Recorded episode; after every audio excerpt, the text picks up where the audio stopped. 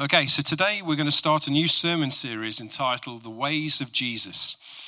And uh, for the next two months, months of May and June, we're going to have several different people come up and share effectively about the life, example, and um, words of Jesus uh, through the Gospels, perhaps through other scriptures that they can think of in order to teach us more about the nature of God, the nature of ourselves, and about our community and world. And I'm excited about this because this is a huge topic. You know, we could talk about the ways of Jesus from now until he comes again and probably still not cover them all.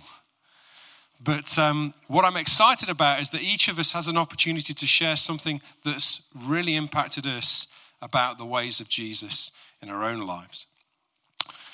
So, with that in mind, I want us to look at one of the great sermons that Jesus preached, the Sermon on the Plain out of Luke chapter 6. If you have your Bibles, turn to Luke chapter 6, and we're going to go from verse 37. Judge not, and you shall not be judged. Condemn not, and you shall not be condemned. Forgive, and you will be forgiven. Give, and it will be given to you good measure, pressed down, shaken together, and running over, will be put into your bosom. For with the same measure that you use, it will be measured back to you. And he spoke a parable to them Can the blind lead the blind? Will they not both fall into a ditch? A disciple is not above his teacher, but everyone who is perfectly trained will be like his teacher. And why do you look at the speck in your brother's eye but do not perceive the plank in your own eye? Or how can you say to your brother, Brother, let me remove the speck that is in your eye, when you yourself do not see the plank that is in your own eye? Hypocrite, first remove the plank from your own eye, and then you will see clearly to remove the speck that it is in your brother's eye. For a good tree does not bear bad fruit, nor does a bad tree bear good fruit. For every tree is known by its own fruit. For men do not gather figs from thorns, nor do they gather grapes from a bramble bush. A good man out of the good treasure of his heart brings forth good, and an evil man out of the evil treasure of his heart brings forth evil. For out of the abundance of the heart his mouth speaks. But why do you call me Lord, Lord, and do not do the things I say? Whoever comes to me and hears my sayings and does them, I will show you whom he is like. He is like a man building a house who dug deep and laid the foundation on the rock. And when the flood arose, the stream beat vehemently against that house and, it, and could not shake it, for it was founded on the rock. But he who heard and did nothing is like a man who built a house on the earth without a foundation, against which the stream beat vehemently, and immediately it fell, and the ruin of that house was great. I'm a firm believer that the things that Jesus taught, he did. He wasn't a do as I say, but not do as I do type of God. So when he says things like love your enemies, he demonstrates enemy love. When he says turn the other cheek, he turned the other cheek. And here he's talking about a subject that we know about judgment. Judge not, and you shall not be judged. But as I was preparing, I was inspired by the fact that we don't really understand the judgments that form in our own hearts and how we judge naturally other people. As human beings, we are always making assessments about stuff. Is that safe? Am I going to get run over if I run, you know, if I walk into the road? Is that going to be good for me? Is that going to be bad for me? And that's discernment of a manner. Discernment is when you judge situations, circumstances, objects. Is it worth the massive price tag for an Apple Mac? That's a discernment that you are making, a value judgment, if you like. But judgment, and the judgment that Jesus is talking about here, is when we assess other people and assign a value to them. So when we judge, what we're actually doing is this we are setting ourselves above that person that we are judging, and we are ascribing more value to ourselves and we are devaluing the person that we are judging. So, I'm, t- you know what, in a car, I'm not great. Okay, I need help with this. Because when I, and on, on my bike, I'm even worse. Bad drivers, oh man, Lord have mercy. I see people driving erratically or dangerously, and I, I'm just, I keep saying, tool, moron, whatever else comes to mind. But what I'm actually doing is I'm assuming a position of superiority. I'm better than them. I wouldn't drive like that. And I am devaluing that person in the judgment that I am making. And here's the thing God has ascribed unsurpassable worth to every single person because he paid an unsurpassable price for every single person.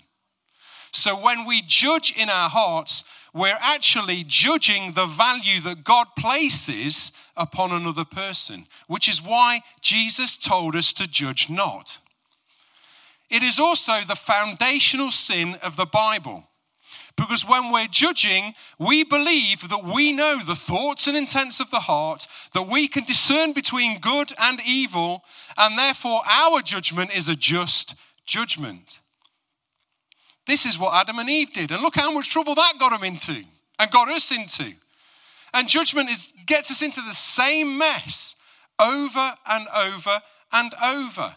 Because you know what? We don't know the thoughts and intents of another person's heart. In fact, I don't think we know the thoughts and intents of our own hearts most of the time. There's only one righteous judge, and his name is Jesus. This isn't new information, folks. But I wonder whether we really understand just how many judgments we make on a day to day basis. The, the, the fact that we devalue other people and don't even realize it. Oh, so and so, man, they played the keyboard terribly today. Worship was rubbish, wasn't it? Oh, my goodness, didn't even enter into the presence of God today. What have I just done? I've just made myself superior, made them inferior, and devalued that person without even realizing it. Such is the deception that we're walking around this. But I want to show you what the just judge is like. Because even though we are not meant to judge, and I believe that we should hold that very much in our thoughts as we hear this sermon today, I want you also to look at how the righteous judge does judge. So I want you to turn to John chapter um, John chapter 8 and verses 2 to 12. Now, early in the morning, he came again into the temple, and all the people came to him, and he sat down and taught them. Then the scribes and the Pharisees brought to him a woman caught in adultery. And when they had set her in the midst, they said to him, Teacher, this woman was caught in adultery, in the very act. Now, Moses in the law commanded us that such should be stoned. But what do you say? This they said, testing him, that they might have something of which to accuse him. But Jesus stooped down and wrote on the ground with his finger, as though he did not hear. So when they continued asking him, he raised himself up and said to them, he who is without sin among you, let him throw a stone at her first. And again he stooped down and wrote on the ground. Then those who heard it, being convicted by their conscience, went out one by one, beginning with the oldest even to the last. And Jesus was left alone, and the woman standing with him in the midst. When Jesus had raised himself up and saw no one but the woman, he said to her, Woman, where are your accusers? Has no one condemned you? She said, No one, Lord. And Jesus said to her, Neither do I condemn you. Go and sin no more. Now, this passage bears some, uh, in, terms of what the point that Jesus was trying to make here, it bears some mirroring with, to the passage that we read in Luke chapter 6 about the speck and the plank. Because when we judge, as well as making ourselves superior and them inferior in terms of value, what we're doing is actually maximizing their sin and minimizing our own. And in this case, in the book of John now, we can see that this is exactly what was happening. Nobody was aware of their sin except the sin of this adulterous woman until Jesus turned the tables and made them see the plank in their own eye first. The lesson of Luke chapter 6 about the plank and the speck. How many specks of sawdust do you think would be in a plank of wood? Anybody got any ideas? Probably billions, isn't it? Millions at the very least. What Jesus is saying to you is this don't look at the sin that they've done as ma- and maximize that. Maximize your own sin. See that as the, the issue that you are authorized to deal with in my presence before me. And don't go casting judgment on another. I'm just amazed at how easily we do that when we judge. We, because we're really good at that, you know, we're really good at hiding our sins, aren't we? Let's be honest. So, what we do is we, we make a, uh, I don't know, a big deal out of everybody else's sin or national sin or whatever it might be because it deflects the attention away from the state of our own hearts and the need for us to deal with ourselves and puts the attention on the other person. That is the speck and the plank. I like to see it like this that the speck in the other's eyes is the offense that they've caused you, but the plank is your judgment of it. I'll say that again. The speck is the offense that caused you to judge them. The plank is your judgment of it. Be careful of that judgment. Be very careful of that judgment. Because what I see in John chapter 8 is that Jesus, who was the one that had the right to judge, chose mercy instead of judgment. Who here needs mercy? Who here needs judgment?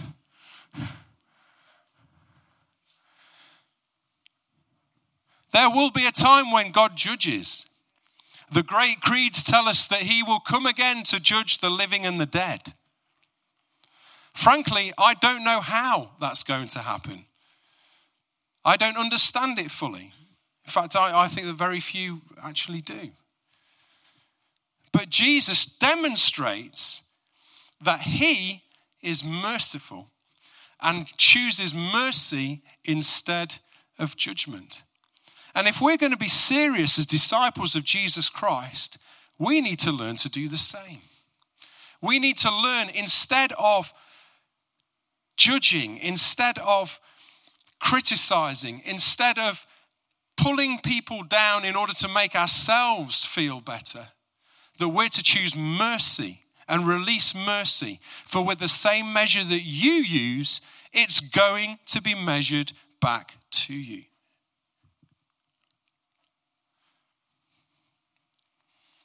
I decided a long time ago I'm going to forgive everybody. I'm just going to forgive every single person that offends me, no matter what happens, because I need forgiveness. Bit selfish when you think about it, but it's true. I need mercy. So I am going to be merciful because I know that in sowing mercy, I'm going to reap it. If I sow judgment against you and you find out about it, what are you going to do to me? With the same measure that I've used, you're going to measure it back to me. And then we get into friendly fire situations in the church and wonder why so many people are wounded amongst us. This is not the way of Jesus. Friendly fight. We know we've got an enemy to fight, we don't need any more. So I want to encourage you today lay down judgment. Lay down judgment because you recognize that the intrinsic value of every single person who has been made in the image of God.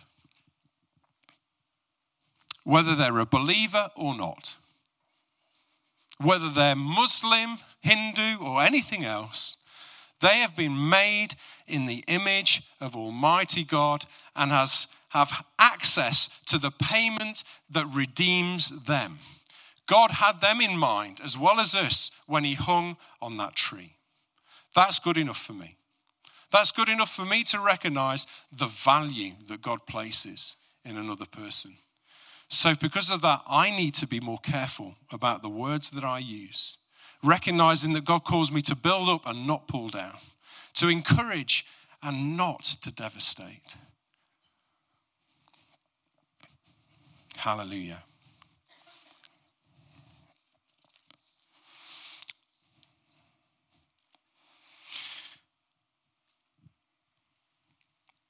Ephesians chapter 5, verses 1 and 2. Therefore, be imitators of God as dear children, and walk in love as Christ has also loved us and given himself for us, an offering and a sacrifice to God for a sweet smelling aroma. You know, judgment and love are antithetical. You can't love somebody when you're in judgment of them. So, the foundational sin of judgment, of making a judgment, of eating from the tree of the knowledge of good and evil, comes against that imperative of love, the great commandment that God gives us. They're antithetical. You cannot love somebody that you're in judgment against.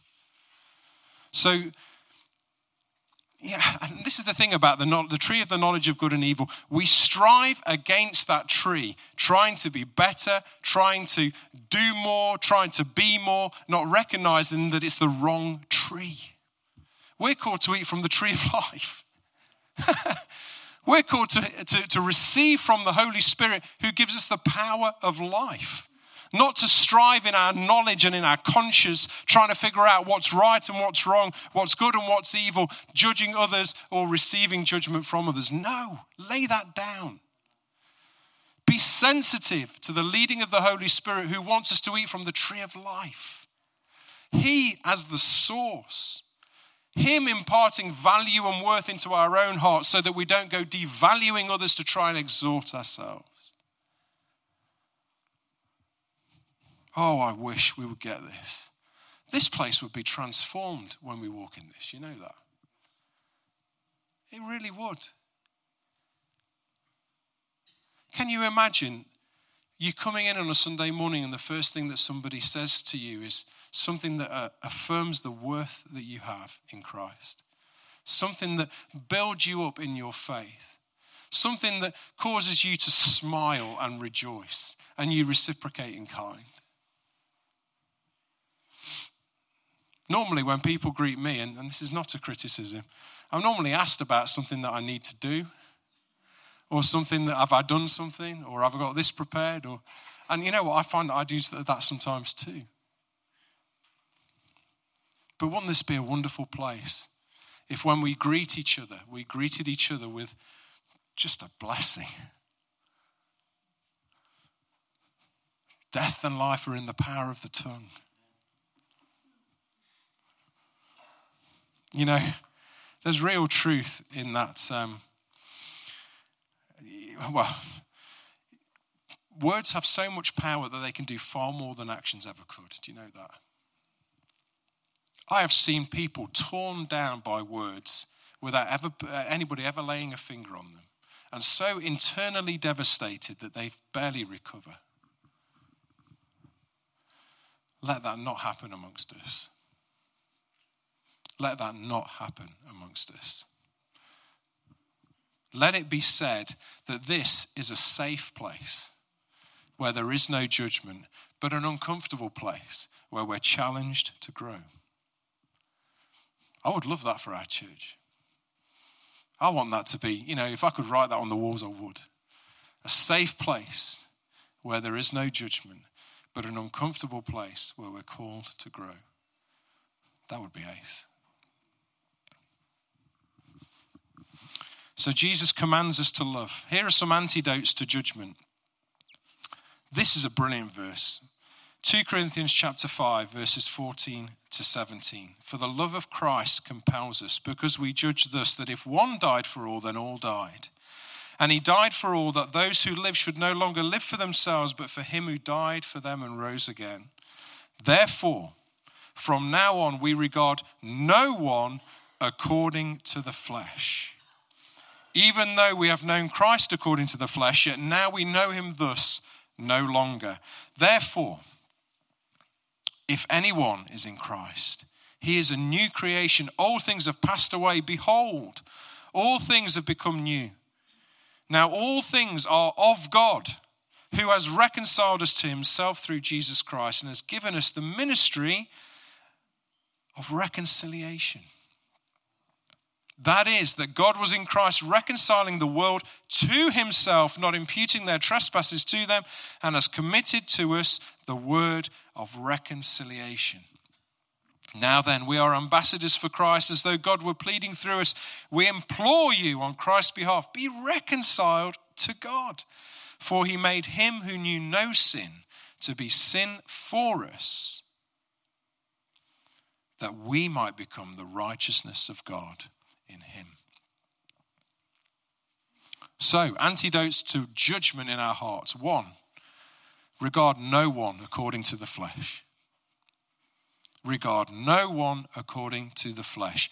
You don't see the full picture.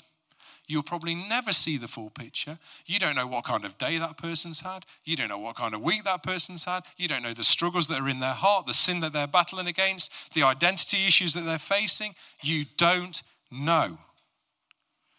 You don't know. So, why don't we tune in to the Holy Spirit? Why don't we zoom out of that judgment and zoom in to the Holy Spirit? And see if we can receive a word of encouragement for them. Instead of jumping on the bandwagon of judgment when other people are gossiping, why don't we zoom out of that?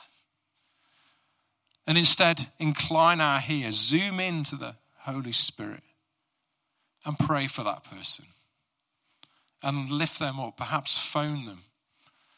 Just give them a word of encouragement. Build instead of tearing down. Regard no one according to the flesh. See the intrinsic value of every person made in the image of God. And the second, be quick to forgive any offense that comes in your heart.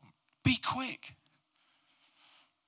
I've shared this before. I'm probably going to end up sharing it a million more times. But forgiveness is, is of major benefit to you, to the person that does the forgiving. Why? Because the pain of the offense is rendered null and void when we forgive it. When we release forgiveness, we are inviting God's healing into our own hearts. And we are making a commitment not to recycle that pain again. Because hurt people hurt people, and healed people heal people, and forgiven people forgive people, and mercy filled people give mercy to other people. I don't want to recycle any of the pain that I've received back to you because that it just keeps this cycle going because then you receive the pain and what do you do you then recycle it back and then we get into a war we, we may not be throwing punches at each other in church, but certainly wars of words happen. No more. No more. Forgive, even as God in Christ forgave you. Be quick to forgive the offense. And finally, let mercy triumph over your judgment. Let mercy triumph over your judgment. Anytime that you're tempted to judge, choose mercy instead. You don't have to be right. You don't have to prove anything.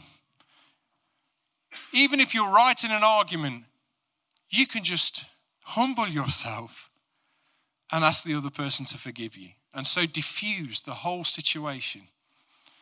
So many times, you know, I've uh, tempted in my own heart that if I want to argue a point with somebody because I am right and they are wrong, there's your judgment call. There, that's where it starts. I'm right, they're wrong. Therefore, I need to impose my view upon that other person because they are wrong and I need to expose the error of their ways. You know what? No. The Holy Spirit's the one that convicts us of sin, convicts us of our righteousness, and convicts of judgment. The sin is what? Not believing in Him. Of righteousness because He has made us righteous. Of judgment because the ruler of this world already stands condemned. It's the Holy Spirit's job to go convicting of sin, to prove Himself right.